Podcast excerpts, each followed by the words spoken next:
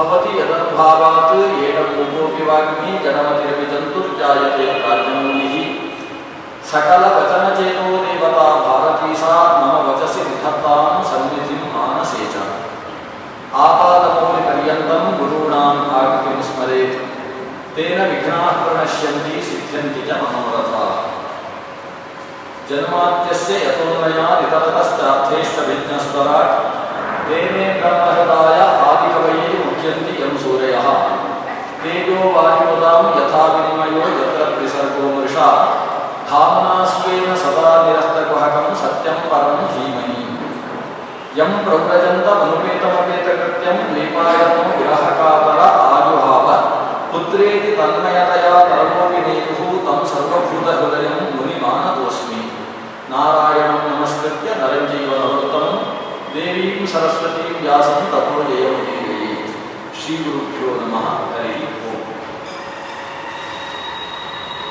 ನಿನ್ನೆಯ ತನಕ ಪಂಚಮಸ್ಕಂದ ಭಾಗವತವನ್ನು ತಾವು ಶ್ರವಣ ಮಾಡಿದ್ದೀರಿ. ಐದನೇ ಸ್ಕಂಧ, ಭಗವಂತನ ಪಾರಮ್ಯವನ್ನು ನಿರೂಪಿಸುವ ಒಂದು ವಿಶಿಷ್ಟವಾದ ಹೆಜ್ಜೆ. ಇಡೀ ಬ್ರಹ್ಮಾಂಡವನ್ನು ವರ್ಣನೆ ಮಾಡಿ, ಬ್ರಹ್ಮಾಂಡದಲ್ಲಿ ಒಂದು ಸಾಸಿವೆ ಕಾಳಿನ ಹಾಗೆ ಕಾಣಿಸುವ ಪೃಥ್ವಿಯ ಬಗ್ಗೆ ವಿವರಣೆಯನ್ನು ಕೊನೆ ಭಾಗದಲ್ಲಿ ಕೊಟ್ಟಿತು ಪೃಥಿವಿ ಅನ್ನೋದು ಸಾಸಿವೆ ಕಾಳಿನ ಹಾಗೆ ಕಾಣುತ್ತದೆ ಅಂತಾದರೆ, ಈ ಸಪ್ತ ಸಾಗರಾತ್ಮಕವಾದಂತಹ ಪೃಥಿವಿ, ಸಪ್ತ ದ್ವೀಪ ವಸುಂಧರ ಅಂತ ಕರೆಸಿಕೊಂಡಿರುವ ಈ ಪೃಥಿವಿ, ಅದು ಒಂದು ಸರ್ಷಪ ಗಣದಷ್ಟು ಚಿಕ್ಕದಾಗಿದೆ. ಅಂದರೆ ಆ ಬ್ರಹ್ಮಾಂಡ ಎಷ್ಟು ದೊಡ್ಡದಿದೆ ಅಂತ ನಾವು ಆಲೋಚನೆ ಮಾಡಬೇಕು.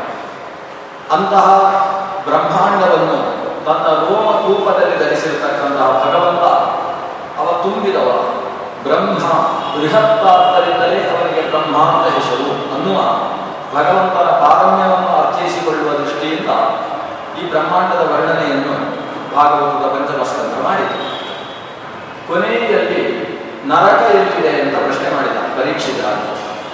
ನೀವಿಷ್ಟು ಬ್ರಹ್ಮಾಂಡವನ್ನು ವರ್ಣಿಸಿದರೂ ಕೂಡ ನರಕದ ಸುದ್ದಿ ಬರಲಿಲ್ಲ. ಅದು ಈ ಪೃಥ್ವಿಯ ಯಾವುದೋ ಒಂದು ಭಾಗದಲ್ಲಿದೆಯೋ ಅಥವಾ ಪೃಥ್ವಿಗಿಂತ ಕೆಳಗಿದೆಯೋ ಎಲ್ಲಿದೆ ಅನ್ನುವ ಪ್ರಶ್ನೆಯನ್ನು ಮಾಡಿದಾಗ ನರಕದ ವರ್ಣನೆಯನ್ನು ಶುಕಾಚಾರ್ಯರು ಮಾಡಿದರು. ಆ ನರಕ ಇಪ್ಪತ್ತೊಂದು ಥರವಾದ ನರಕದ ಪ್ರತ್ಯೇಕ ಪ್ರತ್ಯೇಕ ವಿವರಣೆಗಳನ್ನು ಯಾವಾಗ ಶುಕಾಚಾರ್ಯರು ಕೊಟ್ಟರು ಆವಾಗ ಪರೀಕ್ಷಿತರಿಗೆ ಸ್ವಲ್ಪ ಭಯ ಅಂತ ಅನಿಸುತ್ತೆ. ಯಾರು ಕೇಳುವವರಿಗೆಲ್ಲ ಭಯ ಆಗುತ್ತೆ. ಯಾಕಂದ್ರೆ ಒಂದು ಸುಳ್ಳು ಸಾಕ್ಷಿ ಹೇಳಿದರೆ ಏನು? ಅವರಿಗೆ ಶಿಕ್ಷೆ, ಆ ನರಕದ ಗತಿ ಹೇಗಿದೆ ಅನ್ನುವುದನ್ನು ವಿವರಣೆ ಮಾಡ್ತಾರೆ.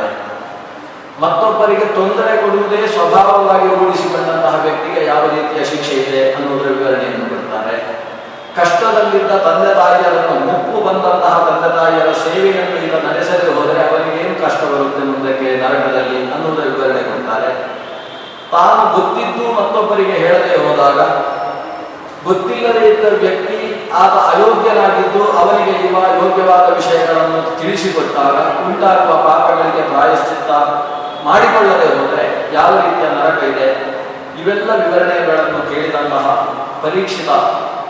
ಹಾಗಾದರೆ ತಪ್ಪು ಮಾಡದೆ ಒಬ್ಬ ಮನುಷ್ಯ ಇರುವುದಿಲ್ಲ. ತಪ್ಪು ಮಾಡಿದ ವ್ಯಕ್ತಿಗೆ ಇಂತಹ ಘೋರ ಶಿಕ್ಷೆ ಇದೆ. ತಪ್ಪು ಮಾಡಿಯೂ ಈ ಘೋರ ಶಿಕ್ಷೆ ಸಿಗದೇ ಇರಬೇಕಾದರೆ ಯಾವ ರೀತಿಯಲ್ಲಿ ನಾವು ಪರಿಹಾರ ಪ್ರಾಯಶ್ಚಿತ್ತ ಮಾಡಿಕೊಳ್ಳಬೇಕು ಅನ್ನೋ ಪ್ರಶ್ನೆಯನ್ನು ಮಾಡ್ತಾರೆ. ಅಂದರೆ ಇದರ ಹಿನ್ನೆಲೆಯನ್ನು ಪ್ರಾಯಶ್ಚಿತ್ತದ ಬಗ್ಗೆ ಪ್ರಶ್ನೆ. ಪ್ರಾಯಶ್ಚಿತ್ತ ಅನ್ನುವುದು ಪಾಪವನ್ನು ತೊಳೆದುಕೊಳ್ಳತಕ್ಕಂತಹ ಸಾಧನ ಅಂತ ಕೇಳಿದ್ದೇವೆ. ಅದು ಯಾವ ಪ್ರಾಯಶ್ಚಿತ್ತ, ಹೇಗೆ ಮಾಡಬೇಕು ಅನ್ನೋದು ಪರೀಕ್ಷಿತರಾಜನ ಪ್ರಶ್ನೆ ಅಭಿಪ್ರಾಯ. ಆದರೆ ಪ್ರಾಯಶ್ಚಿತ್ತದಿಂದ ಪಾಪ ತೊಳೆಯಬಹುದು ಅನ್ನುವುದನ್ನೇ ಶುಕಾಚಾರ್ಯರು ಒಪ್ಪುವುದಿಲ್ಲ ಮೊದಲ ಬಾರಿಗೆ. ಯಾಕಂದರೆ ಈ ಪ್ರಾಯಶ್ಚಿತ್ತ ಅಂದ್ರೆ ಏನು? ಅದು ಒಂದು ಕರ್ಮ. ಪಾಪ ಅಂದ್ರೆ ಏನು? ಅದು ಒಂದು ಕರ್ಮ. ಪಾಪವೆಂಬ ಕರ್ಮವನ್ನು ಮಾಡಿ ಆ ತೊಳೆಯುವುದಕ್ಕೆ ಮತ್ತೆ ಪ್ರಾಯಶ್ಚಿತ್ತವೆಂಬ ಕರ್ಮವನ್ನೇ ಮಾಡುವುದು ಅಂತಾದ್ರೆ ಕರ್ಮಣ ಕರ್ಮ ನಿರ್ಹಾರ ನಕ್ಯಾತ್ಯಂತಿಕ ಕರ್ಮದಿಂದ ಕರ್ಮವನ್ನು ತೊಳೆಯುವುದು ಅನ್ನೋದು ಆತ್ಯಂತಿಕವಾದದ್ದಲ್ಲ ಯಾವುದೇ ಕರ್ಮವನ್ನು ಮಾಡಿದಾಗ ಅದರಿಂದ ಇನ್ನಷ್ಟು ಕರ್ಮಗಳು ಹುಟ್ಟಿಕೊಳ್ತವೆ ಕರ್ಮ ಮಾಡುವುದು ಅಂತ ಹೇಳಿದ್ರೆ ನಮ್ಮ ಇಂದ್ರಿಯಗಳಿಂದ ನಡೆಸುವಂತಹದ್ದು ನಡೆಸಿದ ಕರ್ಮದಿಂದ ಹುಟ್ಟುವ ಕರ್ಮ ಅಂದ್ರೆ ಪುಣ್ಯ ಅಥವಾ ಪಾಪಗಳು ಕರ್ಮ. ಈತ ಮಾಡಿದ ಅಪರಾಧದ ಪ್ರಾಯ ಪ್ರಾಯಶ್ಚಿತ್ತ ಸ್ವರೂಪವಾಗಿ ಆತ ಒಂದು ಯಜ್ಞವನ್ನು ನಡೆಸ್ತಾನೆ, ಬಹುಮಾನ ಸೂಕ್ತ ಹೋಮವನ್ನು ನಡೆಸ್ತಾನೆ ಅಂತಂದ್ರೆ ಆ ಹೋಮಕ್ಕೋಸ್ಕರ ಆತ ಒಂದು ಮರವನ್ನು ಕಡಿತಾನೆ. ಯಾಕೆ? ಪಲಾಶದ ಸಮಿತ್ತು ಬೇಕು ಅಂತೇಳಿ ಪಲಾಶದ ಗಿಡವನ್ನು ತಾನು ಕತ್ತರಿಸ್ತಾನೆ. ಪಲಾಶದ ಗಿಡವನ್ನು ಕತ್ತರಿಸುವುದು ಅನ್ನುವುದು ಒಂದು ಭಾಗವೇ ಯಜ್ಞ ನಡೆಸುವುದಕ್ಕೋಸ್ಕರ ಕಟ್ಟಿಗೆಗಳನ್ನು ಆಜ್ಯವನ್ನು ಎಲ್ಲವೂ ಉಪಯೋಗಿಸಿಕೊಳ್ತಾನೆ. ಅದರಲ್ಲಿ ಯಾವುದೋ ನ್ಯೂನತೆಯೋ ಅಗ್ನಿಯಲ್ಲಿ ಆಹುತಿ ಹಾಕುವಾಗ ಕಡಿಮೆ ತುಪ್ಪವನ್ನು ಹಾಕಿದ ಅಂತ ಹೇಳಿದ್ರೆ ನ್ಯೂನತ ಅನ್ನೋದು ದೋಷ ಕಡಿಮೆ ಆಗಬಾರ್ದು, ಜಾಸ್ತಿ ಜಾಸ್ತಿ ಹಾಕಿದ್ರು ತೊಂದರೆ ಇಲ್ಲ ಅಂತ ಹೇಳಿ ಎಷ್ಟು ಹಾಕಬೇಕು ಅಂತ ಹೇಳಿದ್ದಾರೋ ಆದ್ಯಂತು ಪ್ರಸಕ್ತಿ ಮಾತ್ರ ಅಂತ. ಏನು ಹೇಳ್ತಾರೆ? ಅದಕ್ಕಿಂತ ಜಾಸ್ತಿ ಹಾಕಿದ ಅಂತ ಹೇಳಿದ್ರೆ ಆಧಿಕ್ಯ ಅನ್ನೋದು ದೋಷ. ನ್ಯೂನತೆಯೂ ದೋಷ? ಆಧಿಕ್ಯವೂ ದೋಷ. ಈ ಯಾವ ದೋಷವೂ ಬರದೇ ಇರುವ ರೀತಿಯಲ್ಲಿ ಕರ್ಮವನ್ನು ಅನುಷ್ಠಾನ ಮಾಡುವುದು ಮನುಷ್ಯ ಮಾತ್ರನಿಂದ ಸಾಧ್ಯ ಇಲ್ಲ. ಹಾಗಾದ್ರೆ ಕರ್ಮದಿಂದ ಕರ್ಮವನ್ನು ಪೂರ್ತಿಯಾಗಿ ಪಡೆಯುವುದು ಹೇಗೆ? ಕರ್ಮದಿಂದ ನಮ್ಮ ಮೈಯಲ್ಲಿದ್ದಂತಹ ಮುಳ್ಳು ಹೋಗಬೇಕು ಅಂತೇಳಿ ಮುಳ್ಳಿಗೆ ಮತ್ತೊಂದು ಮುಳ್ಳು ಹಾಕಿದ ಹಾಗೆ ಮುಳ್ಳನ್ನು ತೆಗೆಯುವುದಕ್ಕೋಸ್ಕರ ಸೂಜಿ ಹಾಕ್ತೇವೆ ಸೂಜಿ ಹಾಕಿದ್ರಿಂದ ತೂತು ದೊಡ್ಡದಾಯಿತು. ನೋವಾಗದೆ ಮುಳ್ಳನ್ನು ತೆಗೆದು ಕೂಡ ಮುಳ್ಳು ಒಳಗೆ ಹೋಗಿ ಅದನ್ನು ತೆಗೆದ ಕಾರಣದಿಂದ ಉಂಟಾದಂತಹ ಗಾಯ ಉಳ್ಕೊಳ್ತದಲ್ವಾ? ಹಾಗಾದ್ರೆ ಪ್ರಾಯಶ್ಚಿತ್ತ ಮಾಡಿದರೆ ಹಿಂದಿನ ಪಾಪ ತೊಳೆದು ಹೋದರೂ ಕೂಡ ಪ್ರಾಯಶ್ಚಿತ್ತದ ನಿಮಿತ್ತದಿಂದಾಗಿ ಅವರಿಗೆ ಒಂದಿಷ್ಟು ಅಂಟಿಕೊಳ್ತದಲ್ವಾ ಆದ್ದರಿಂದ ಪ್ರಾಯಶ್ಚಿತ್ತ ಅನ್ನೋದು ಆತ್ಯಂತಿಕವಾದ ಪಾಪ ನಿವರ್ತಕವಾದ ಸಾಧನ ಅಲ್ಲ ಇದು ಶುಕಾಚಾರ್ಯರು ಗೊತ್ತ ಮೊದಲು ಸ್ಪಷ್ಟವಾಗಿ ನಿರ್ದೇಶನ ಕೊಟ್ಟರು ಇದು ಯಾವ ರೀತಿ ಅಂದರೆ ಮನುಷ್ಯ ಒಂದು ಭಾರವನ್ನು ಹೊತ್ತುಕೊಂಡು ಹೋಗ್ತಾ ಇದ್ದಾನೆ. ತುಂಬಾ ಭಾರವಾಯಿತು ಅಂತ ಸುಮಾರು ಅರವತ್ತು ಕೆಜಿ ಭಾರದ ಮೂಟೆಯನ್ನು ತಲೆಯಲ್ಲಿ ಇಟ್ಟುಕೊಂಡಿದ್ದಾನೆ. ಭಾರವಾಗ್ತಾ ಇದೆ. ತುಂಬಾ ಭಾರವಾಯಿತು ಅಂತ ಒಂದು ಕಿಲೋಮೀಟರ್ ದೂರ ನಡ್ಕೊಂಡು ಹೋದ. ವಸ್ತುತಃ ಅವನಿಗೆ ನಾಲ್ಕು ಕಿಲೋಮೀಟರ್ ಹೋದರೆ ಮನೆ ಸಿಗ್ತದೆ. ಭಾರವಾದಾಗ ತಲೆ, ನೋವು ಪ್ರಾರಂಭವಾಯಿತು. ಮೆಲ್ಲ ಅದನ್ನು ಜಾಗಿಸಿ ತನ್ನ ಬಲ ಹೆಗಲ ಮೇಲೆ ಹಾಕೊಳ್ತಾನೆ. ಹೆಗಲ ಮೇಲೆ ಹಾಕೊಳ್ಳುವಾಗ ಅವನಿಗೆ ಅಪ್ಪ ಉಸ್ಸಪ್ಪ ಅಂತ ಅನಿಸುತ್ತೆ ಒಂದು ಸಲ. ಭಾರ ಹೋಯಿತು. ಒಂದು ರೀತಿ ಆನಂದವಾಯಿತು. ಆದರೆ ನಿಜವಾಗಿ ಭಾರ ಹೋಯಿತು ಅನ್ನೋದು ಜಿಜ್ಞಾಸೆಗೆ ವಿಷಯ. ಮತ್ತೆ ಆತನೇ ಭುಜ ನೋಯುವುದಕ್ಕೆ ಪ್ರಾರಂಭವಾಗಿದೆ. ಇನ್ನೊಂದು ಕಿಲೋಮೀಟರ್ ಹೋದ. ಹೋದ ಬಲ ಭುಜದಲ್ಲಿದ್ದಂತಹ ಭಾರವನ್ನು ಎತ್ತಿ ಎಡ ಭುಜಕ್ಕೆ ಹಾಕೊಳ್ತಾನೆ ಅಪ್ಪ ಭಾರ ಹೋಯಿತು ಆನಂದ ಅಂತ ಒಂದು ನಿಟ್ಟುಸಿರು ಬಿಡ್ತಾನೆ ಇನ್ನಷ್ಟು ದೂರ ಹೋಗ್ತಾನೆ, ಮತ್ತೆ ತಲೆ ಮೇಲೆ ಹಾಕೊಳ್ತಾನೆ, ಮತ್ತೆ ಅಷ್ಟು ದೂರ ಹೋಗಿ ಇಳಿಸ್ತಾನೆ. ಹಾಗಾದ್ರೆ ಭಾರವನ್ನು ತಲೆಯಲ್ಲಿದ್ದದ್ದನ್ನು ಇನ್ನೊಂದು ಭಾಗಕ್ಕೆ ಆತ ಸರಿಸಿಕೊಂಡಾಗ ಅವನಿಗೆ ಭಾರ ಹೋಯಿತು ಅಂತ ಅನಿಸಿತು. ಆದರೆ ಹೊಸ ಭಾರ ಹುಟ್ಟಿತ್ತು. ಭಾರ ಹೋದದ್ದಲ್ಲ, ಭಾರದ ವರ್ಗಾವಣೆ ಆಯಿತು, ಸ್ಥಳಾಂತರ ಆಯಿತು. ಅಷ್ಟೇ, ನಾವೊಂದು ಪಾಪವನ್ನು ಮಾಡಿದ್ವಿ, ಅದರ ಪ್ರಾಯಶ್ಚಿತ್ತಕ್ಕೋಸ್ಕರ ಮತ್ತೊಂದು ಕರ್ಮವನ್ನು ಮಾಡಿದ್ವಿ. ಕರ್ಮದಿಂದ ಮತ್ತೆ ಒಂದಷ್ಟು ಹುಟ್ಟಿತು. ಹಿಂದಿದ್ದು ಹೋಯಿತು. ಬಂತು ಅಂತ ಅಷ್ಟೇ ಕರ್ಮದಿಂದ ಕರ್ಮ ನಿರ್ಹಣ ಅನ್ನುವುದು ಪೂರ್ತಿಯಾಗಿ ಆಗುವುದಿಲ್ಲ. ಕರ್ಮ ನರಹ ನಿರಹ ಕರ್ಮ ನಿರ್ಹಾರ ನಹಿ ಆತ್ಯಂತಿಕ ಈಶ್ವರ. ಹಾಗಾದರೆ ಪ್ರಾಯಶ್ಚಿತ್ತವನ್ನು ಹೇಳಿದ್ದೆಲ್ಲ ತಪ್ಪು ಅಂತ ಒಂದು ಪ್ರಶ್ನೆ. ಶಾಸ್ತ್ರ ಪಾಪದ ಬಗ್ಗೆ ಹೇಳಿ, ಪಾಪ ಘಟಿಸಿದಾಗ ಅದನ್ನು ತೊಳೆದೆವು ಯಾಕಂದರೆ ಪಾಪವನ್ನು ತೊಳೆದುಕೊಂಡಿಲ್ಲ ಅಂತ ಹೇಳಿದ್ರೆ ಈ ಪಾಪದ ನಿಮಿತ್ತದಿಂದ ನರಕದಲ್ಲಿ ಶತಪಟ್ಟು ದುಃಖವನ್ನು ಅನುಭವಿಸಬೇಕಾಗುತ್ತದೆ ಆದರೆ ಆ ಪಾಪವನ್ನು ತೊಳೆದುಕೊಳ್ಳುವುದಕ್ಕೋಸ್ಕರ ಇಲ್ಲಿಯೇ ಪ್ರಾಯಶ್ಚಿತ್ತಾಚರಣೆಯನ್ನು ನರಿಸಿಕೊಂಡ್ರೆ ನರಕದಲ್ಲಿ ಆ ಪಾಪ ನಿಮಿತ್ತವಾದಂತಹ ಕ್ಲೇಶವನ್ನು ಅನುಭವಿಸುವ ಕೆಲಸ ಇಲ್ಲ. ಆದ್ರಿಂದ ಪ್ರಾಯಶ್ಚಿತ್ತ ಮಾಡಿಕೋ ಅಂತ ಶಾಸ್ತ್ರ ಹೇಳಿತಲ್ವಾ ಅಂದರೆ ಹೌದು, ಪ್ರಾಯಶ್ಚಿತ್ತ ಮಾಡಿಕೊಳ್ಳುವುದರಿಂದ ಪಾಪವನ್ನು ತೊಳೆದುಕೊಳ್ಳಬಹುದು ಯಾವಾಗ? ಪ್ರಾಯಶ್ಚಿತ್ತ ಕರ್ಮವು ನಮಗೆ ಅಂಟಿಕೊಳ್ಳದೇ ಇದೆ ಪ್ರಾಯಶ್ಚಿತ್ತ ಕರ್ಮವು ಅಂಟದೇ ಇರುವ ಹಾಗೆ ಪ್ರಾಯಶ್ಚಿತ್ತವನ್ನು ಮಾಡುವುದು ಅಂದ್ರೆ ಯಾವುದು ಗೊತ್ತೋ? ಹರಿ ಪ್ರಾರಂಭ. ಯಾವುದೇ ಪ್ರಾಯಶ್ಚಿತ್ತ ಕರ್ಮಾನುಷ್ಠಾನದಲ್ಲಿ ದೇವರ ಸ್ಮರಣೆ ಇಟ್ಟುಕೊಂಡು ನಾರಾಯಣ ಅನ್ನುವ ನಾಲ್ಕಕ್ಷರವನ್ನು ಉಚ್ಚರಿಸಿಕೊಂಡು ಹರಿ ಅನ್ನುವ ಎರಡು ಅಕ್ಷರವನ್ನು ಬಾಯಿಯಲ್ಲಿ ಉಚ್ಚರಿಸುತ್ತಾ ನೀವು ಕರ್ಮಾನುಷ್ಠಾನ ಮಾಡಿದಿ ಅಂದ್ರೆ ಆಗ ನೀನು ಮಾಡಿದ ಕರ್ಮ ನಿನಗೆ ಅಂಟುವುದಿಲ್ಲ ಹಿಂದಿನ ಕರ್ಮ ಬಿಡಿಸಿಕೊಳ್ತದೆ, ಈ ಕರ್ಮ ಅಂಟುವುದಿಲ್ಲ ಹಾಗಾದ್ರೆ ಪ್ರಾಯಶ್ಚಿತ್ತ ಎಂಬ ಕರ್ಮದಿಂದ ಹಿಂದೆ ಇದ್ದ ಕೊಳಚೆ ಕರ್ಮ, ಪಾಪ ಕರ್ಮ, ಅದು ತೊಳೆದು ಪ್ರಾಯಶ್ಚಿತ್ತ ಕರ್ಮದ ಬಲದಿಂದ ಉಂಟಾದಂತಹ ಕರ್ಮ, ಆ ಪ್ರಾಯಶ್ಚಿತ್ತ ಕರ್ಮ ಕಾಲದಲ್ಲಿ ನಡೆದಂತಹ ಅಚಾತುರ್ಯದಿಂದ ಸೂಚಿತವಾದ ಕರ್ಮ, ಅದು ಅಂಟುವುದಿಲ್ಲ. ಅಂಟದೇ ಇರುವುದಕ್ಕೆ ಬೇಕಾದ ರೀತಿಯಲ್ಲಿ ನೀವು ಕರ್ಮ ಮಾಡಿ. ಕರ್ಮ ಅಂಟದೇ ಇರುವುದಕ್ಕೆ ಇರುವ ಏಕೈಕ ವಿಧಾನ ಅಂದರೆ ಭಗವತ್ ಸ್ಮರಣೆಯಿಂದ ಕರ್ಮ ಮಾಡುವುದು. ಹಾಗೆ ಹೇಳಿದ್ದಾರೆ, ಮಾಡಬೇಕು ಅಂತ ಮಾಡುವುದಲ್ಲ. ಮಾಡುವ ಕರ್ಮ ಹರಿಪ್ರೀತನಾಗಬೇಕು ಅಂತ ಮಾಡಬೇಕು. ವಸ್ತುತಃ ನಾಲ್ಕನೇ ಸ್ಕಂದ ಪೂರ್ತಿ ಬಂದದ್ದೇ ಅದಕ್ಕೋಸ್ಕರ. ತತ್ಕರ್ಮ ಹರಿದೋಷಂ ಯತ್ ಸಾ ವಿದ್ಯಾ ಯಾ ವಿಮುಕ್ತಯೇ ಅನ್ನೋದು ನಾಲ್ಕನೇ ಸ್ಕಂದದ ಇಡೀ ಸ್ಕಂದ ನಿರೂಪಿಸಿದ ಕಥಾಂಶದ ಸಾರಾಂಶವನ್ನು ನಾಲ್ಕನೇ ಸ್ಕಂದವೇ ಹೇಳಿತು ಏನು? ಅದು ಕರ್ಮ. ಯಾವುದು? ಹರಿತೋಷಂ ಯತ್. ಯಾವ ಕರ್ಮದಿಂದ ಹರಿ ತುಷ್ಟನಾಗ್ತಾನೋ ಅದು ಕರ್ಮ. ಅದು ವಿದ್ಯೆ. ಯಾವುದು? ಸಾ ವಿದ್ಯಾ ಯಾ ವಿಮುಕ್ತಯೇ. ಯಾವುದರಿಂದ ನಮಗೆ ಮೋಕ್ಷದ ದಾರಿ ಕಾಣಿಸುತ್ತೋ ಅದು ವಿದ್ಯೆ. ಯಾವುದರಿಂದ ಹರಿಪ್ರೀತಿಯಾಗುತ್ತೋ ಅದು ಕರ್ಮ. ಹಾಗಾದರೆ ಕರ್ಮ ಯಾವುದು? ವಿದ್ಯೆ ಯಾವುದು ನಿರೂಪಿಸುವುದಕ್ಕೆ ನಾಲ್ಕನೇ ಸ್ಕಂದದ ಉತ್ತಾನಪಾದ ಧ್ರುವರಾಜಾದಿ ಕಥಾನಕಗಳು ಅಲ್ಲಿ ಬಂದಿದ್ದಾರೆ. ಇಲ್ಲಿ ಅದನ್ನೇ ಶುಕಾಚಾರ್ಯರು ಹೇಳಿದರು, ನೀನು ಅಂತಹ ಕರ್ಮ ಮಾಡು, ಯಾವ ಕರ್ಮದಲ್ಲಿ ಹರಿಸ್ಮರಣೆ ನಿರಂತರವಾಗಿ ಇರುತ್ತೋ. ಯಾಕಂದರೆ ಹರಿಸ್ಮರಣೆಗಿಂತ ದೊಡ್ಡ ಪ್ರಾಯಶ್ಚಿತ್ತವೇ ಇಲ್ಲ. ನಾರಾಯಣ ಅನ್ನೋ ಶಬ್ದಕ್ಕೆ ಅಷ್ಟು ಮಹತ್ವ ಇದೆಯೋ? ಅಂತ ಹೇಳಿದ್ರೆ ಅದಕ್ಕೆ ಅಜಾಮಿಳನ ಕಥೆ ಈ ಆರನೇ ಸ್ಕಂದದ ಪ್ರಾರಂಭದಲ್ಲಿ ಬರುತ್ತೆ. ಅಂತ ಷಷ್ಠ ಸ್ಕಂದದ ಪ್ರಾರಂಭವೇ ಅಜಾಮಿಳನ ಅಜಾಮಿಳನ ಕಥೆ ಯಾಕೆ ಬಂತು ಅಂತ ಹೇಳಿದ್ರೆ, ನಾರಾಯಣ ನಾಮಸ್ಮರಣಕ್ಕೆ ಎಷ್ಟು ಪಾಪವನ್ನು ತೊಳೆಯುವ ಸಾಮರ್ಥ್ಯ ಇದೆ ಅನ್ನುವುದನ್ನು ಒಂದು ಇತಿಹಾಸದ ಮೂಲಕ ತೋರಿಸುವುದಕ್ಕೋಸ್ಕರ ಆ ಕಥೆ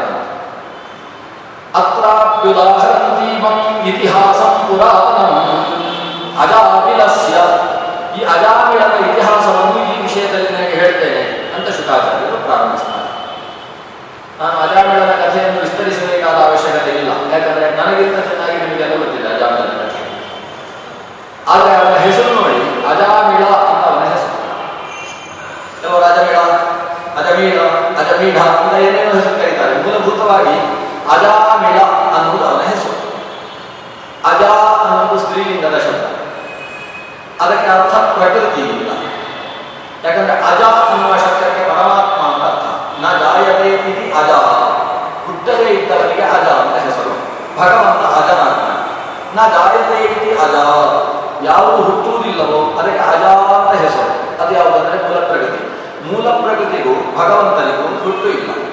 ಅನಾದಿ ಕಾಲದಿಂದ ಅನಂತ ಕಾಲದ ತನಕ ಇರತಕ್ಕಂಥವರು ಅಂದರೆ ಪ್ರಕೃತಿ ಮತ್ತು ಪುರುಷರು. ಪ್ರಕೃತಿ ಎರಡು ಥರ. ಜಡ ಪ್ರಕೃತಿ, ಚಿತ್ ಪ್ರಕೃತಿ ಅಂತ. ಈ ಜಡ ಪ್ರಕೃತಿಯು ಅಜ. ಚಿತ್ ಪ್ರಕೃತಿ ಅನಿಸಿದಂತಹ ಲಕ್ಷ್ಮೀದೇವಿಯು ಕೂಡ ಅಜ. ಅಜ, ಮಿಲ ಅಂದರೆ ಪ್ರಕೃತಿಯ ಕಡೆಗೆ ಮಿಲನ ಹೊಂದಿದವ. ಪ್ರಕೃತಿಯ ಜೊತೆಗೆ ಮಿಲನ ಹೊಂದಿದವನಿಗೆ ಅಜಾಮಿಳ ಅಂತ ಹೆಸರು. ಇವನು ಹೆಸರೇ ಹೇಳುತ್ತೇವೆ ಅಜಾ ಅಜಾಮಿಳ ಅಜಾಮಿಳ ಅಂದ್ರೆ ನಿಮಗೆ ಪ್ರಕೃತಿ ಇಷ್ಟ, ಪುರುಷ ಇಷ್ಟ. ಪರಮಾತ್ಮನಿಗೆ ಬೆನ್ನು ಹಾಕಿ ಪ್ರಕೃತಿಯ ಕಡೆಗೆ ಮುಖ ಮಾಡಿರತಕ್ಕಂಥವನಿಗೆ ಅಜಾಮಿಲ ಅಜಯ ಮಿಲತಿ ಇಲ್ಲಿ ಅಜಾಮಿಲ ಅಂದ್ರೆ ಪ್ರಕೃತಿಯ ಜೊತೆಗೆ ಅವನ ಮಿಲನ ಭಗವನ್ ಮಿಲನ ಇಲ್ಲ ಅಜಮಿಲನ ಇಲ್ಲ ಅಜಮಿಲ ಅಲ್ಲ, ಅವ ಅಜಾಮಿಲ ಅಂತ ಅವನ ಹೆಸರೇ ಅವನನ್ನು ಸೂಚಿಸುತ್ತೆ ಯಾವ ಕಾರಣದಿಂದ ಅವ ಅಜಾಮಿಲನಾಗಿದ್ದನೋ ಆ ಕಾರಣದಿಂದಲೇ ಅಜನಿಂದ ಅಮಿಲ ಅಜ ಪ್ಲಸ್ ಅಮಿಲ ಅಜಾಮಿಲ ಅಂತಲೇ ಆಗುತ್ತೆ ಅಜ ಅನಿಸಿದ ಪರಮಾತ್ಮನ ಮಿಲನ ಇಲ್ಲದೇ ಇದ್ದವನಾದ್ರಿಂದ ಅವನಿಗೆ ಅಜಾಮಿಲ ಅಂತ ಹೆಸರು ಒಬ್ಬ ಇನ್ನೊಬ್ಬರ ಅಲ್ಲಿ ಧರ್ಮಾಚರಣೆ ಮಾಡಿದರೆ ಹೇಗಾಗುತ್ತೆ ಅನ್ನೋದು ಅಜಾಮಿಳ ದೃಷ್ಟಾಂತ ಅವನಿಗೆ ಒಳ್ಳೆ ಕುಟುಂಬದಲ್ಲಿ ಜನನಾಗಿತ್ತು. ಅವನ ತಂದೆ ತಾಯಿಯರು ಸದಾಚಾರ ಅನುಷ್ಠಾನ ನಿಷ್ಠರಾಗಿರ್ತಕ್ಕಂಥವರು. ಹಾಗಾಗಿ ಅನಿವಾರ್ಯವಾಗಿ ನಾನು ಸದಾಚಾರಿಯಾಗಿ ಬದುಕಬೇಕಾಗಿತ್ತು ವಸ್ತುತಃ ಪುಣ್ಯಚೇತ ಕೆಟ್ಟ ವ್ಯಕ್ತಿಯೇನೂ ಅಲ್ಲ. ಜನ್ಮಾಂತರದ ಪುಣ್ಯ ಅವನಲ್ಲಿ ಚೆನ್ನಾಗಿ ಸಂಚಿತವಾಗಿತ್ತು. ಆದರೆ ಒಂದು ಸಂದರ್ಭದಲ್ಲಿ ಅವನ ತರುವುದಕ್ಕೋಸ್ಕರ ಕಾಡಿಗೆ ಹೋಗಿದ್ದಂತಹ ಆತ, ಕಾಡಿನ ವೃಕ್ಷದ ಬದಿಯಲ್ಲಿದ್ದಂತಹ ಒಂದು ಮಿಥುನವನ್ನು ಕಂಡು ತಾನು ದಾರಿ ತಪ್ಪಿದ ಮದುವೆಯಾಗಿದ್ದ ತನ್ನ ಧರ್ಮಚಾರಿಣಿಯಾದಂತಹ ಹೆಣ್ಣನ್ನು ಬಿಟ್ಟು ಯಾವುದೋ ವೇಷಿಯ ಜೊತೆಗೆ ತಾನು ಸಂಸಾರವನ್ನು ನಡೆಸುವುದಕ್ಕೆ ಪ್ರಾರಂಭಿಸಿದ ಆಕೆ ಹೇಳಿದ ಹಾಗೆ ಕುಡಿಯುವುದಕ್ಕೆ ಪ್ರಾರಂಭಿಸಿದ, ಆಕೆಯನ್ನು ಸಾಕುವುದಕ್ಕೋಸ್ಕರ ಯಾರ್ಯಾರಲ್ಲೋ ತಲೆ ಹೊಡೆದು ಸಂಪಾದಿಸಿದ ಕೊನೆಗೆ ಮೈಯ ಮನೆಯಲ್ಲಿದ್ದಂತಹ ಬಂಗಾರವನ್ನು ಕಸಿದ, ತನ್ನ ತಾಯಿಯ ಮಾಂಗಲ್ಯವನ್ನೇ ಕಿತ್ತು ತಂದು ತನ್ನ ವೇಷೆಗೆ ಹಚ್ಚಿ ಇಷ್ಟೆಲ್ಲ ಅಪಚಾರವನ್ನು ಮಾಡಿದ. ಮನೆಯಿಂದ ತಂದೆ ತಾಯಿಯನ್ನು ಹೊಡೆದು ದೂರಕ್ಕೆ ಹೊಡಿಸಿ ಅವರನ್ನು ವೃದ್ಧಾಶ್ರಮಕ್ಕೆ ಕಳಿಸಿ, ತನ್ನ ಮನೆಯಲ್ಲೇ ವೇಷೆಯನ್ನು ತಂದು ಕುಳ್ಳಿರಿಸಿಕೊಂಡ ಹತ್ತು ಜನ ಮಕ್ಕಳಿಗೆ ತಂದೆಯಾದ. ಧರ್ಮಚಾರಿಣಿಯಾದಂಥ ಹೆಣ್ಣು ಮಗಳನ್ನು ಅವರ ತಂದೆ ತಾಯಿಯರ ಮನೆಗೆ ಮನೆಗೆ ಕಳಿಸಿಕೊಟ್ಟ. ಇಷ್ಟೆಲ್ಲ ಅಪಚಾರಗಳನ್ನು ಆತ ಮಾಡಿದ. ಸಾಯುವ ಕಾಲ ಪ್ರತಿಯೊಬ್ಬನಿಗೂ ಬರುತ್ತೆ. ಸಾಯುವ ಕಾಲ ಬಂತು ಅಂತ ಅವನಿಗೆ ಗೊತ್ತಾಯ್ತು ಇದು ಸಾಯುವ ಕಾಲ ಬಂದದ್ದಲ್ಲ ಅವನಿಗೆ. ಸಾಯುವ ಕಾಲ ಬಂತು ಅನ್ನುವ ಪ್ರಜ್ಞೆ ಅವನಿಗೆ ಬಂತು ಯಾಕಂದ್ರೆ ತಲೆ ಕೂದಲೆಲ್ಲ ಬೆಳಗಾಗುವುದಕ್ಕೆ ಪ್ರಾರಂಭ ಹಿಂದಿನ ಕಾಲ ಹೇಗಿತ್ತು ಅಂದ್ರೆ, ತಲೆಯಲ್ಲಿ ಒಂದು ಕೂದಲು ಬೆಳಗಾಯಿತು ಅಂದ್ರೆ ಸಂಸಾರ ಬಿಟ್ಟು ಕಾಡಿಗೆ ಹೋಗ್ತಿದ್ದ ಅವನು ಒಬ್ಬ ರಾಜ. ಆತ ಚೆನ್ನಾಗಿ ರಾಜ್ಯ ಪರಿಪಾಲನೆ ಮಾಡ್ತಾ ಇದ್ದ. ಅವನು ಒಂದು ಅರ್ಘ್ಯ ಕೊಡುವುದಕ್ಕೋಸ್ಕರ ಒಂದು ಬಾರಿ ನದಿಗೆ ಬಂದ. ನದಿಯಲ್ಲಿ ನೀರು ಎತ್ತಿ ಹೀಗೆ ಅರ್ಘ್ಯ ಕೊಟ್ಟ. ಕೊಟ್ಟಾಗ ನದಿಯಲ್ಲಿ ತನ್ನ ಪ್ರತಿಬಿಂಬ ನೋಡಿದಾಗ ತಲೆಯಲ್ಲಿ ಒಂದು ಕೂದಲು ಬೆಳ್ಳಗಿರುವುದು ಕಾಣಿಸಿತು ಅವನು ಕನ್ನಡಿ ನೋಡ್ಕೊಳ್ಳಿಲ್ಲ ಅನ್ಸುತ್ತೆ. ಕನ್ನಡಿಯಲ್ಲಿ ಬೆಳ್ಳೆ ಕಾಣಿಸಲಿಲ್ಲ ಅವನಿಗೆ. ಬೆಳಗ್ಗೆ ಸೂರ್ಯೋದಯ ಆಗ್ತಾ ಇದೆ. ಸೂರ್ಯನ ಬಿಸಿಲು ತಲೆಗೆ ಹೊಡೆದಿದೆ ತಲೆಯಲ್ಲಿದ್ದಂತಹ ಕೂದಲುಗಳು ಫಳಫಳ ಹೊಳಿತಾ ಇದ್ದಾವೆ. ಕಪ್ಪು ಕಪ್ಪಾಗಿ ಹೊಳಿತಾ ಇದೆ, ಬಿಳಿ ಬಿಳಿಯಾಗಿ ಹೊಳಿತಾ ಇದೆ. ನೀರಿನಲ್ಲಿ ತನ್ನ ಪ್ರತಿಬಿಂಬ ನೋಡಿದಾಗ ಒಂದು ಕೂದಲು ಫಳಫಳ ಅಂತ ಬೆಳ್ಳಗೆ, ಬೆಳ್ಳಿಯ ಕೂದಲು ಒಂದು ಕಾಣಿಸಿತು ಅಲ್ಲಿ ಅರ್ಘ್ಯ ಕೊಟ್ಟ, ಕೊಟ್ಟು ಮನೆಗೆ ಬಂದ. ಮಕ್ಕಳಿಗೆ, ಮಗನಿಗೆ ಸಿಂಹಾಸನದಲ್ಲಿ ಕೂಡಿಸಿ ರಾಜ್ಯಭಾಗ ರಾಜ್ಯಭಾರದ ಜವಾಬ್ದಾರಿಯನ್ನು ಕೊಟ್ಟ ನಾನು ನಾನು ಕಾಡಿಗೆ ಹೋಗ್ತಾ ಇದ್ದೇನೆ ಅಂತ ಹೇಳಿದ. ಹೆಂಡತಿ ಕೂಡ ನಾನು ಬರ್ತೇನೆ ಅಂತ ಹೇಳಿದ್ರು ಗಂಡ ಹೆಂಡತಿಯು ಗಾಡಿಗೆ ಕಾಡಿಗೆ ಹೋಗಿ ವಿಶೇಷ ಸಾಧನೆಯನ್ನು ಮಾಡಿ. ಅಂದ್ರೆ ತಲೆ ಕೂದಲು ಬೆಳ್ಳಗಾಯಿತು ಅಂತ ಹೇಳಿದ್ರೆ ಅದರ ಅರ್ಥ ಸಾಧನೆಗೆ ನಾನು ಪ್ರವೃತ್ತನಾಗಬೇಕು. ಇವತ್ತು ಇದನ್ನೆಲ್ಲ ನಾವು ಲಕ್ಷಣವಾಗಿ ಇಟ್ಟುಕೊಂಡ್ರೆ ತುಂಬಾ ಕಷ್ಟ. ಇದೆ ಯಾಕಂದ್ರೆ ಹದಿನಾರು, ಹದಿನೆಂಟು ವರ್ಷಕ್ಕೆ ಕೆಲವರ ತಲೆ ಕೂದಲು ಕೆಲವರು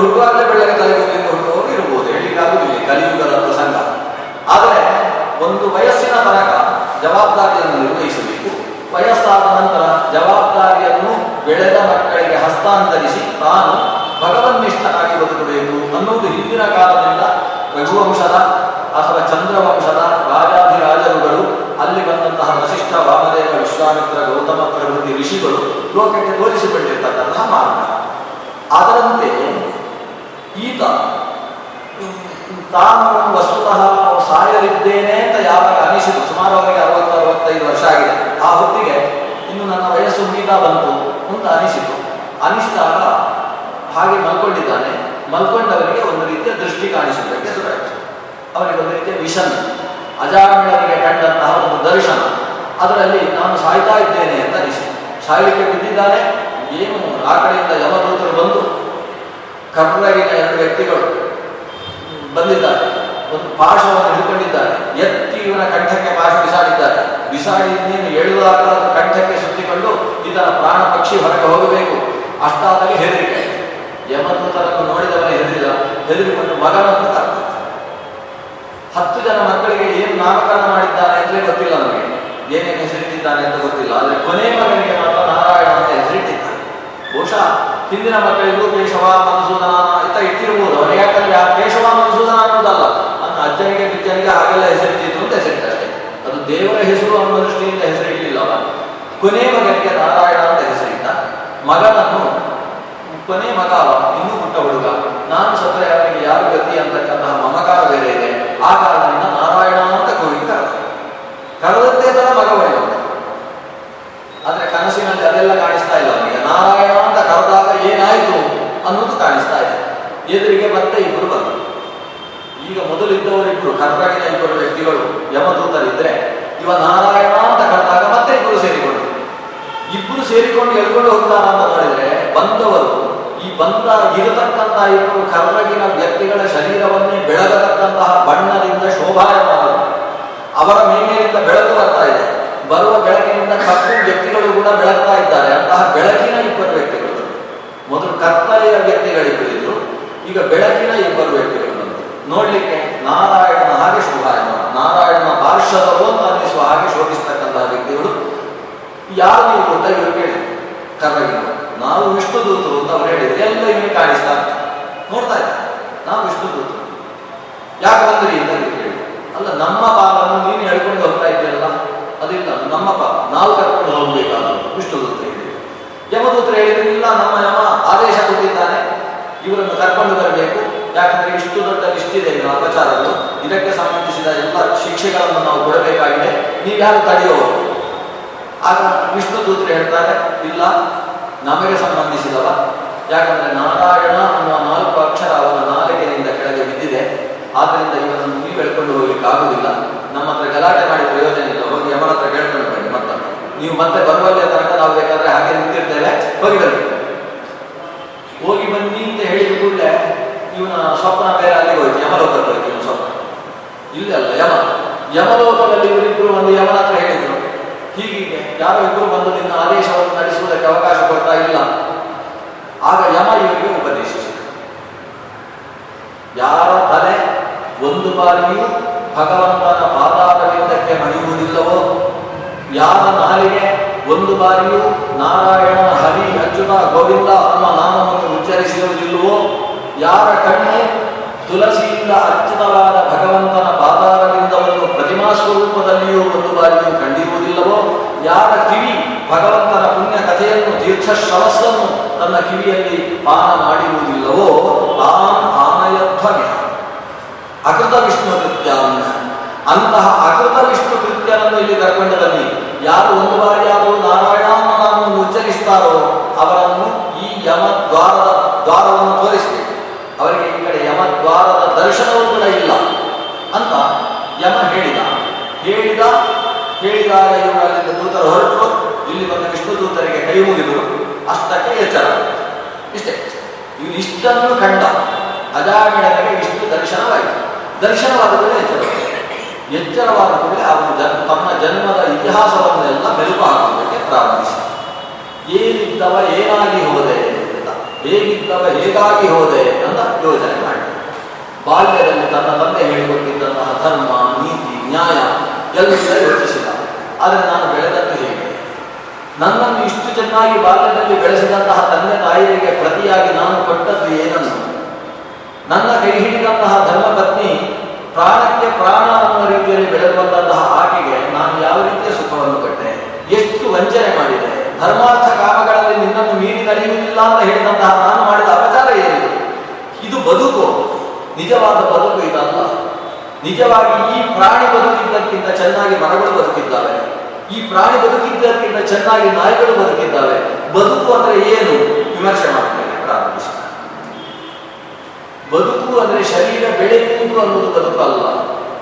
ಬೆಳೆಯುವುದೇ ಬದುಕು ಹೌದಾದರೆ ಮನುಷ್ಯರಿಗಿಂತ ಚೆನ್ನಾಗಿ ವೃಕ್ಷಗಳು ಬದುಕುವುದಿಲ್ವೇ? ಮನುಷ್ಯ ಒಂದು ಗೇಣಿಂದ ಅವ ಎರಡು ಗೇಣು ಆಗಬೇಕು ಅಂತ ಹೇಳಿದ್ರೆ ಅವ ಎರಡು ಮೂರು ವರ್ಷಗಳನ್ನು ಕಾಯಬೇಕು. ಆದರೆ ವೃಕ್ಷಗಳು ಹಾಗಲ್ಲ. ಎರಡೇ ದಿನದಲ್ಲಿ ಗೇಣಿನಷ್ಟು ಬೆಳೆದು ಬಿಡ್ತವೆ. ಬೆಳೆಯುವುದೇ ಬದುಕು ಅಂತ ಹೇಳಿದ್ರೆ ಕಿಣ್ಣ ಜೀವಂತಿ ತರುಗಳು ಬದುಕುವುದಿಲ್ಲ ಅಲ್ಲ, ಬೆಳೆಯುವುದು ಬದುಕಲ್ಲ ಉಸಿರಾಟ ಬದುಕು ಅಂತ ಹೇಳೋಣ ಅಂದ್ರೆ, ಮರಗಳು ಉಸಿರಾಡುವುದಿಲ್ಲ, ಅದರಿಂದ ಬದುಕುವುದಿಲ್ಲ ಅಂತ ಹೇಳ್ತೇವೆ ಅಂದ್ರೆ, ಹಾಗಾದ್ರೆ ಕಿಂ ಭಸ್ತ್ರಾಹ ನಷ್ಟ ಸಂಕೃತ. ಚರ್ಮಕಾರನ ಮನೆಯಲ್ಲಿ ಅಥವಾ ಕಬ್ಬಿಣದ ಕೆಲಸ ಮಾಡತಕ್ಕಂಥವರ ಮನೆಯಲ್ಲಿ ಒಂದು ತಿದಿ ಇರ್ತದೆ ಅದನ್ನು ಚರ್ಮದ ಚೀಲವನ್ನು ಒತ್ತಿದ ಹಾಗೆ ಆ ಕಡೆಯಿಂದ ಗಾಳಿ ಬಂದು ಕೆಂಡ ಉರಿಯುವುದಕ್ಕೆ ಆ ತಿದಿಯೂ ಕೂಡ ಉಸಿರಾಡುತ್ತಪ್ಪ ಗಾಳಿ ಒಳಗೆ ಹೊರಗೆ ಹೋಗುತ್ತೆ. ಗಾಳಿ ಒಳಗೆ ಹೊರಗೆ ಹೋಗುತ್ತಾ ಇದೆ ಅನ್ನುವುದೇ ಬದುಕು ಅಂತಾದ್ರೆ ಆ ತಿದಿಯೂ ಕೂಡ ಬದುಕ್ತಾ ಇಲ್ವೇನು ಹಾಗಾದ್ರೆ ತಿಂದು ಉಂಡು ತೇಗುವುದೇ ಬದುಕು? ಪಶವ ಕಿಂ, ಅದು ಕಿಂ ಗ್ರಾಮ ಪಶವೋಪರೆ ನ ಮೇಹಂತಿ, ನ ಖಾದಂತಿ, ಕಿಂ ಗ್ರಾಮ ಪಶವೋಪರೆ ಗ್ರಾಮ ಪಶು ಅಂದ್ರೆ ನಾಯಿ ಹಂದಿಗಳು ಕೂಡ ತಿನ್ನುವುದು, ತಿನ್ನದನ್ನು ಹೊರಗೆ ಹಾಕುವುದು ಅನ್ನೋ ಕೆಲಸವನ್ನು ಮಾಡ್ತಾರೆ ಹಾಗಾದ್ರೆ ತಿಂದು ಬದುಕುವುದು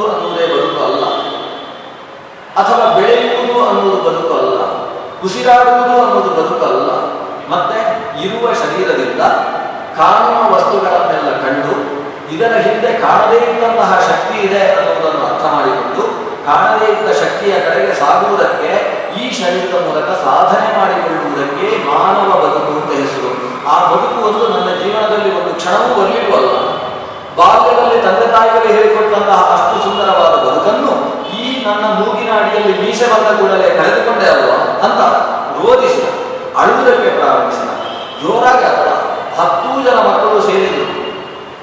ಆತನ ಹೆಂಡತಿ ಹೆಂಡತಿ ಅಂತ ಹೇಳಬಾರ್ದು ವೇಷ್ಯ ಆಕೆಯು ಸೇರಿ ಈತ ಮಾತಾಡ್ತಾ ಇದ್ದಾನೆ, ಭಾವೋದ್ವೇಗದಿಂದ, ಬಾಲ್ಯದಲ್ಲಿ ತಂದೆ ಹೇಳಿಕೊಟ್ಟಿದ್ದಂತಹ ವಿಷಯಗಳು ಈಗ ಜ್ಞಾಪಕಕ್ಕೆ ಬರುವುದಕ್ಕೆ ಪ್ರಾರಂಭವಾಗಿದ್ದಾರೆ ಆ ಭಾವೋದ್ವೇಗದಿಂದ ಅಳುವುದಕ್ಕೆ ತೊಡಗಿದ್ದಾನೆ, ಮಕ್ಕಳು ಅಳುವುದಕ್ಕೆ ಪ್ರಾರಂಭಿಸಿದ್ದಾರೆ ನಮ್ಮ ಅಪ್ಪ ಎಂಥ ಕೆಟ್ಟ ಕೆಲಸ ಮಾಡಿ ಹಾಳಾಗಿ ಬಿಟ್ಟ ಅಂತ ಮಕ್ಕಳು ಅಳ್ತಾ ಇದ್ದಾರೆ ಅಪ್ಪನೂ ಅಳ್ತಾ ಇದ್ದಾರೆ ಅಪ್ಪನಿಗೆ ಒಳ್ಳೆ ಬುದ್ಧಿ ಬಂತಲ್ಲ ಅಂತ ಮಕ್ಕಳು ಅಳುವುದಕ್ಕೆ ಪ್ರಾರಂಭಿಸಿದ್ದಾರೆ ಈ ಅಳುವಿನ ಮಧ್ಯದಲ್ಲಿ ಆತನಿಗೆ ಸಂಸಾರ ಬೇಡ ಅಂತ ಅನಿಸಿತು ಮಾಡಬಾರದ ಕೆಲಸ ಮಾಡಿ ಪಡೆದಂತಹ ಸಂಸಾರ ಇದು. ಅವಳೇ ನೋಡಿಕೊಳ್ತಾಳೆ ಅಂತ ಆ ವೇಷೆಯನ್ನು ಆ ವೇಷೆಗೆ ಹುಟ್ಟಿದ ಮಕ್ಕಳನ್ನು ಅಷ್ಟನ್ನು ತ್ಯಜಿಸಿದ ಕೆಲವು ಮಕ್ಕಳು ಅವನ ಬೆನ್ನ ಹಿಂದೆ ಬಂದರು ಅವರಿಗೆ ಹೇಳಿದ ನೀವು ನಾರಾಯಣ ನಾಮ ಸ್ನಾನ ಮಾಡಿಕೊಂಡು ಬನ್ನಿ ಎಲ್ಲಿ ಬೇಕಾದರೂ ಬನ್ನಿ ಆದರೆ ನನ್ನ ಬೆನ್ನ ಹಿಂದೆ ಬರಬೇಡಿ ಯಾಕಂದ್ರೆ ನಾನು ಮಾಡಿದ ಅಪಚಾರವನ್ನೆಲ್ಲ ತೊಳೆಯುವುದಕ್ಕೋಸ್ಕರ ಗಂಗೆಗೆ ಹೋಗ್ತಾ ಇದ್ದೇನೆ ಗಂಗೆಗೆ ಸಾಗಿದ ಗಂಗಾ ತಟ ಎಲ್ಲಿ ವಿಶ್ವೇಶ ಅನಿಸಿದಂತಹ ವಿಶ್ವನಾಥ ಶಿವ ನಿರಂತರ ರಾಮನ ರಾಮನಾಮ ಸ್ಮರಣೆಯನ್ನು ಮಾಡಿಕೊಂಡು ಆ ಆ, ಗಂಗೆಯ ತಟದಲ್ಲಿರತಕ್ಕಂತಹ ಘಟ್ಟಗಳಲ್ಲಿ ಸ್ಮಶಾನಗಳಲ್ಲಿ ನಿರಂತರ ನಾಮ ರಾಮನಾಮ ಸ್ಮರಣೆಯ ಮೂಲಕ ತಾನು ಸಾಧನೆಯನ್ನು ಮಾಡ್ತಾ ಇದ್ದಾನೋ ಅಂತಹ ಪರಮ ಪವಿತ್ರವಾದ ಕಾಶಿ ಅನ್ನುವ ನೆಲ ನೆಲದಲ್ಲಿ, ಪ್ರಪಂಚದಲ್ಲೇ ಪ್ರಕಾಶಮಾನವಾದಂತಹ ನೆಲ ಅನ್ನುವ ಕಾರಣದಿಂದ ಆ ಮಾಧವ ಕ್ಷೇತ್ರವನ್ನು ಕಾಶಿ ಅಂತ ಕರೀತಾರೆ. ವಾರ ಮತ್ತು ನಸಿ ಅನ್ನುವ ನದಿಗಳ ಮಧ್ಯದಲ್ಲಿರ್ತಕ್ಕಂಥ ಕ್ಷೇತ್ರ. ನಿರಂತರ ಗಂಗಾ ವಾರವೇ ಹರಿತಾ ಇರತಕ್ಕಂತಹ ಭಾಗ. ಆ ಗಂಗೆಯ ತಟದಲ್ಲಿ ಹೋಗಿ ಗಂಗೆಯಲ್ಲೇ ನಾನು ಹೃದಯ ಮಟ್ಟದ ನೀರಿನಲ್ಲಿ ನಿಂತು ಮಾಧವ ನಾಮವನ್ನು ಸ್ಮರಣೆ ಮಾಡುತ್ತಾ ಸಾಧ್ಯ ಬಾಲ್ಯದಲ್ಲಿ ತನಗೆ ತಂದೆ ಉಪದೇಶ ಮಾಡಿದ್ದಂತಹ ಮಂತ್ರಗಳನ್ನು ನಿರಂತರ ಅದನ್ನೇ ಸ್ಮರಿಸ್ತಾ ಸ್ಮರಿಸ್ತಾ ತನ್ನ ಪಾಪ ರಾಶಿಯನ್ನೇ ಭಸ್ಮ ಮಾಡಿಕೊಂಡ. ಇಪ್ಪತ್ತೆರಡು ವರ್ಷಗಳ ತನಕ ತಪಸ್ಸು ಮಾಡಿದ. ಕಾಶಿಯಲ್ಲಿ ಮಾಡಿದ ಇಪ್ಪತ್ತೆರಡು ವರ್ಷಗಳ ತಪಸ್ಸಿನಿಂದ ಭಗವಂತ ಪ್ರೀತನಾಗಿ ಮೇಲೋರಿ ಬಂದ. ಆತನಿಗೆ ಮೋಕ್ಷವನ್ನು ಕೊಟ್ಟ ಅನ್ನೋದು ಭಾಗವತದ ಆರನೇ ಸ್ಥಾನದ ಮೊದಲ ಕಥೆ. ನಾನು ಇಷ್ಟು ವಿಸ್ತಾರ ಯಾಕೆ ಹೇಳಿದೆ ಅಂದರೆ ಕೆಲವರು ಅಜಾಮಿಳದ ಕಥೆ ಹೇಗೆ ತಿಳ್ಕೊಂಡಿರ್ತಾರೆ ಅಂದರೆ ಅವನು ನಾರಾಯಣ ಅಂತ ಹೇಳಿದ ಯಮದೂತರನ್ನು ಹೊಡೆದು ಹೊಡೆದು ವಿಷ್ಣು ದೂತರು ಕರ್ಕೊಂಡು ಹೋಗಬೇಕು ಮೋಕ್ಷಕ್ಕೆ ಹೋಗಿಬಿಟ್ಟ ಅಷ್ಟೇ ಇಲ್ಲ ಭಾಗವತದಲ್ಲಿ ಕಥೆ. ಆತ ನಾರಾಯಣ ಅಂತ ಹೇಳುವ ಒಂದು ದೃಷ್ಟಿ, ಆನಂತರದಲ್ಲಿ ಇಪ್ಪತ್ತು ವರ್ಷಕ್ಕೂ ಹೆಚ್ಚು ಕಾಲ ಆತ ಗಂಗಾ ನದಿಯ ಸನ್ನಿಧಿಯಲ್ಲಿ ತಪಸ್ಸು ಮಾಡಿದ ವಿಷಯವನ್ನು ಶ್ರೀಮದ್ ಭಾಗವತ ಹೇಳಿದೆ.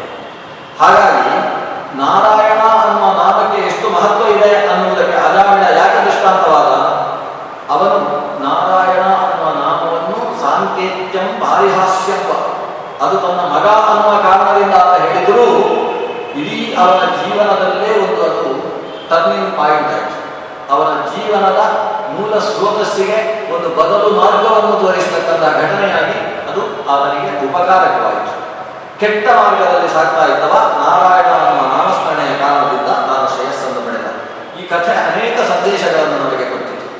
ಒಂದು ನಾರಾಯಣ ಅನ್ನುವ ನಾಮ ಇಷ್ಟು ಮಹತ್ವೋಪೇತವಾದದ್ದು ಅಷ್ಟು ಮಾತ್ರಕ್ಕೆ ಎಲ್ಲಾ ತಪ್ಪುಗಳನ್ನು ಮಾಡಿ ನಾರಾಯಣ ಅಂತ ಹೇಳಿಬಿಟ್ರೆ ಸಾಕಾಗುವುದಿಲ್ಲ ಇವನು ತನ್ನ ಮಗನನ್ನು ನಾರಾಯಣ ಅಂತ ಕರೆದ ತಪ್ಪುಗಳನ್ನು ಮಾಡಿ ನಾರಾಯಣ ಅಂತ ಕರೆದ್ರೆ ಅಷ್ಟಕ್ಕೂ ಪಾಪ ಭಸ್ಮ ಆಗುವುದಿಲ್ಲ ವಸ್ತುತಃ ನಾರಾಯಣ ನಾಮ ಶಬ್ದಕ್ಕೆ ಎಷ್ಟು ಮಹತ್ವ ಇದೆ ಕೃಷ್ಣ ಆಚಾರ್ಯರು ಕೃಷ್ಣಾಮೃತ ಮಹಾನವದಲ್ಲಿ ಒಂದು ಪುರಾಣದ ಶ್ಲೋಕವನ್ನು ಉಲ್ಲೇಖ ಮಾಡಿದರು ನಾರಾಯಣೋ ನಾಮ ನರೋ ನರಾಣಾಂ ಪ್ರಸಿದ್ಧ ಚೋರ ಪ್ರತಿದ ಪೃಥಿವ್ಯಾಂ ಅನೇಕ ಜನ್ಮಾರ್ಜಿತ ಪಾಪ ಸಂಚಯಂ ಹರತ್ಯಶೇಷಂ ಸ್ಮೃತ ಮಾತ್ರ ಏವ ನಾರಾಯಣ ಅನ್ನುವ ಒಬ್ಬ ನರ ನರ ಅಂದರೆ ನರೀಯತೆ ಕ್ಷಯವಿಲ್ಲದೆ ಇದ್ದಂತಹ ಪರಮಪುರುಷ ಅವನು ಪ್ರಪಂಚದ ಅತ್ಯಂತ ಪ್ರಸಿದ್ಧನಾದ ಚೋರ ಅತ್ಯಂತ ವಿಲಕ್ಷಣನಾದಂತಹ ಚೋರ ಯಾಕೆ ಅತ್ಯಂತ ವಿಲಕ್ಷಣ ಚೋರ ಉಳಿದ ಚೋರರೆಲ್ಲ ನಮ್ಮಲ್ಲಿ ನಾವು ಸಂಚಯ ಮಾಡಿಟ್ಟಂತಹ ಸಂಪತ್ತುಗಳನ್ನು ಅಪಹರಿಸಿ ಸಾಕ್ತಾರೆ. ಆದರೆ ಅವರು ಆ ಸಂಪತ್ತನ್ನು ಮುಟ್ಟದೇ ಕಲಿಯುವುದಕ್ಕೆ ಸಾಧ್ಯ ಆಗುವುದಿಲ್ಲ. ನಮ್ಮ ಮನೆಗೆ ಬರದೆ ಅವರು ಕಲಿಯುವುದಕ್ಕೆ ಸಾಧ್ಯ ಆಗುವುದಿಲ್ಲ.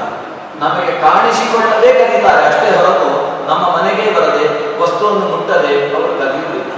ಆದರೆ ಈ ನಾರಾಯಣ ಹಾಗಲ್ಲ. ನಾವೆಷ್ಟೋ ಕಷ್ಟಪಟ್ಟು ಸಿಕ್ಕಾಪಟ್ಟೆ ಸಂಪಾದನೆ ಮಾಡಿ ರಾಶಿ ರಾಶಿ ಹಾಕಿಟ್ಟಿದ್ದೇವೆ. ಏನನ್ನು ಪಾಪಗಳು. ಅನೇಕ ಜನ್ಮಾರ್ಜಿತ ಪಾಪ ಸಂಚಯ. ಅದೆಷ್ಟೋ ಜನ್ಮಗಳಿಂದ ಅರ್ಜನೆ ಮಾಡಿದಂತಹ ಪಾಪದ ಗೋಣಿ ರಾಶಿಗಳನ್ನೇ ಆ ಭಗವಂತ ಕದ್ದು ಬಿಡ್ತಾನೆ. ಹೇಗೆ ಕರೀತಾನೆ? ಅವ ಬರಬೇಕು ಅಂತಿಲ್ಲ. ಇದನ್ನೆಲ್ಲ ಮುಟ್ಟಬೇಕು ಅಂತಿಲ್ಲ. ನಾವು ಅವನನ್ನು ಸ್ಮರಣೆ ಮಾಡಿದ್ರೆ ಸಾಕು. ಸ್ಮೃತ ಮಾತ್ರ ಏವ? ಯಾವ ಕಳ್ಳ ಹೇಗಿದ್ದಾನೆ? ಕಳ್ಳನನ್ನು ಸ್ಮರಿಸಿದ್ರೆ ಮನೆಯಲ್ಲಿದ್ದದನ್ನೆಲ್ಲ ಕದ್ದು ಹೊಂದ್ಕೊಂಡು ಹೋಗುವ ಕಳ್ಳ ಈ ಭಗವಂತ ಅಂಥ ಚೋರ. ಇದಕ್ಕೆ ನಿಂದಾಸ್ತುತಿ. ಏನೋ ನಿಂದಿಸ್ತಾ ಇದ್ದಾರೆ ಅಂತ ಅನಿಸ್ತಾ ಅನಿಸ್ತಾ ಅವರನ್ನು ಸ್ತೋತ್ರ ಒಂದು ಸ್ತುತಿ. ನಾರಾಯಣ ಅನ್ನುವ ನಾಮಕ್ಕೆ ಹರಿ ಅನ್ನುವ ನಾಮಕ್ಕೆ ಅಷ್ಟು ಮಹತ್ವ ಇನ್ನೊಂದು ಮಾತು ಹೇಳ್ತಾರೆ, ಹೇ ದಿಕ್ಕಿ ಮಮ ನಿಸ್ನೇಹಿ ಹರಿಂ ಕಿಂ ನಾನು ಭಾಷಸೆ ಹರಿಂ ವದಸ್ವ ಕಲ್ಯಾಣಿ ಸಂಸಾರೋದಧಿ ನೌರು ಹರಿ ನಮ್ಮ ನಾಲಿಗೆಗೆ ನಾವು ಹೇಳು ಓ ನನ್ನ ನಾಲಿಗೆಯೇ, ಸಂಸ್ಕೃತದಲ್ಲಿ ಜಿಹ್ವಾ ಅಂತ ನಾಲಿಗೆಗೆ ಶಬ್ದ ಜಿಹ್ವಾ ಅನ್ನುವುದು ಸ್ತ್ರೀಲಿಂಗದ ಶಬ್ದ. ಅದು ನಾವು ಕನ್ನಡದಲ್ಲಿ ಏಕಾಂತವಾಗಿ ಒಂದು ಶಬ್ದವನ್ನು ಹೇಳಿದರೆ ಅದು ಸಂಸ್ಕೃತದಲ್ಲಿ ಸ್ತ್ರೀಲಿಂಗದಲ್ಲಿ ಇರ್ತದೆ ಅಂತ. ಅದು ರಮಾ ಅಂತ ಹೆಸರಿರ್ತೇವೆ ಕನ್ನಡದಲ್ಲಿ ರಮೆ ಅಂತೇವೆ. ಕಮಲೆ ಅಂತೇವೆ. ಜಲಜೆ ಅಂತೇವೆ. ಅದು ಆಕಾರಾಂತವಾದ ಶಬ್ದವನ್ನು ಏಕಾರಾಂತವಾಗಿ ಕನ್ನಡದಲ್ಲಿ ಹೇಳುತ್ತೆ. ಆದ್ರಿಂದ ಲಜ್ಜೆ ಅಂದರೆ ಸಂಸ್ಕೃತದಲ್ಲಿ ಲಜ್ಜಾ.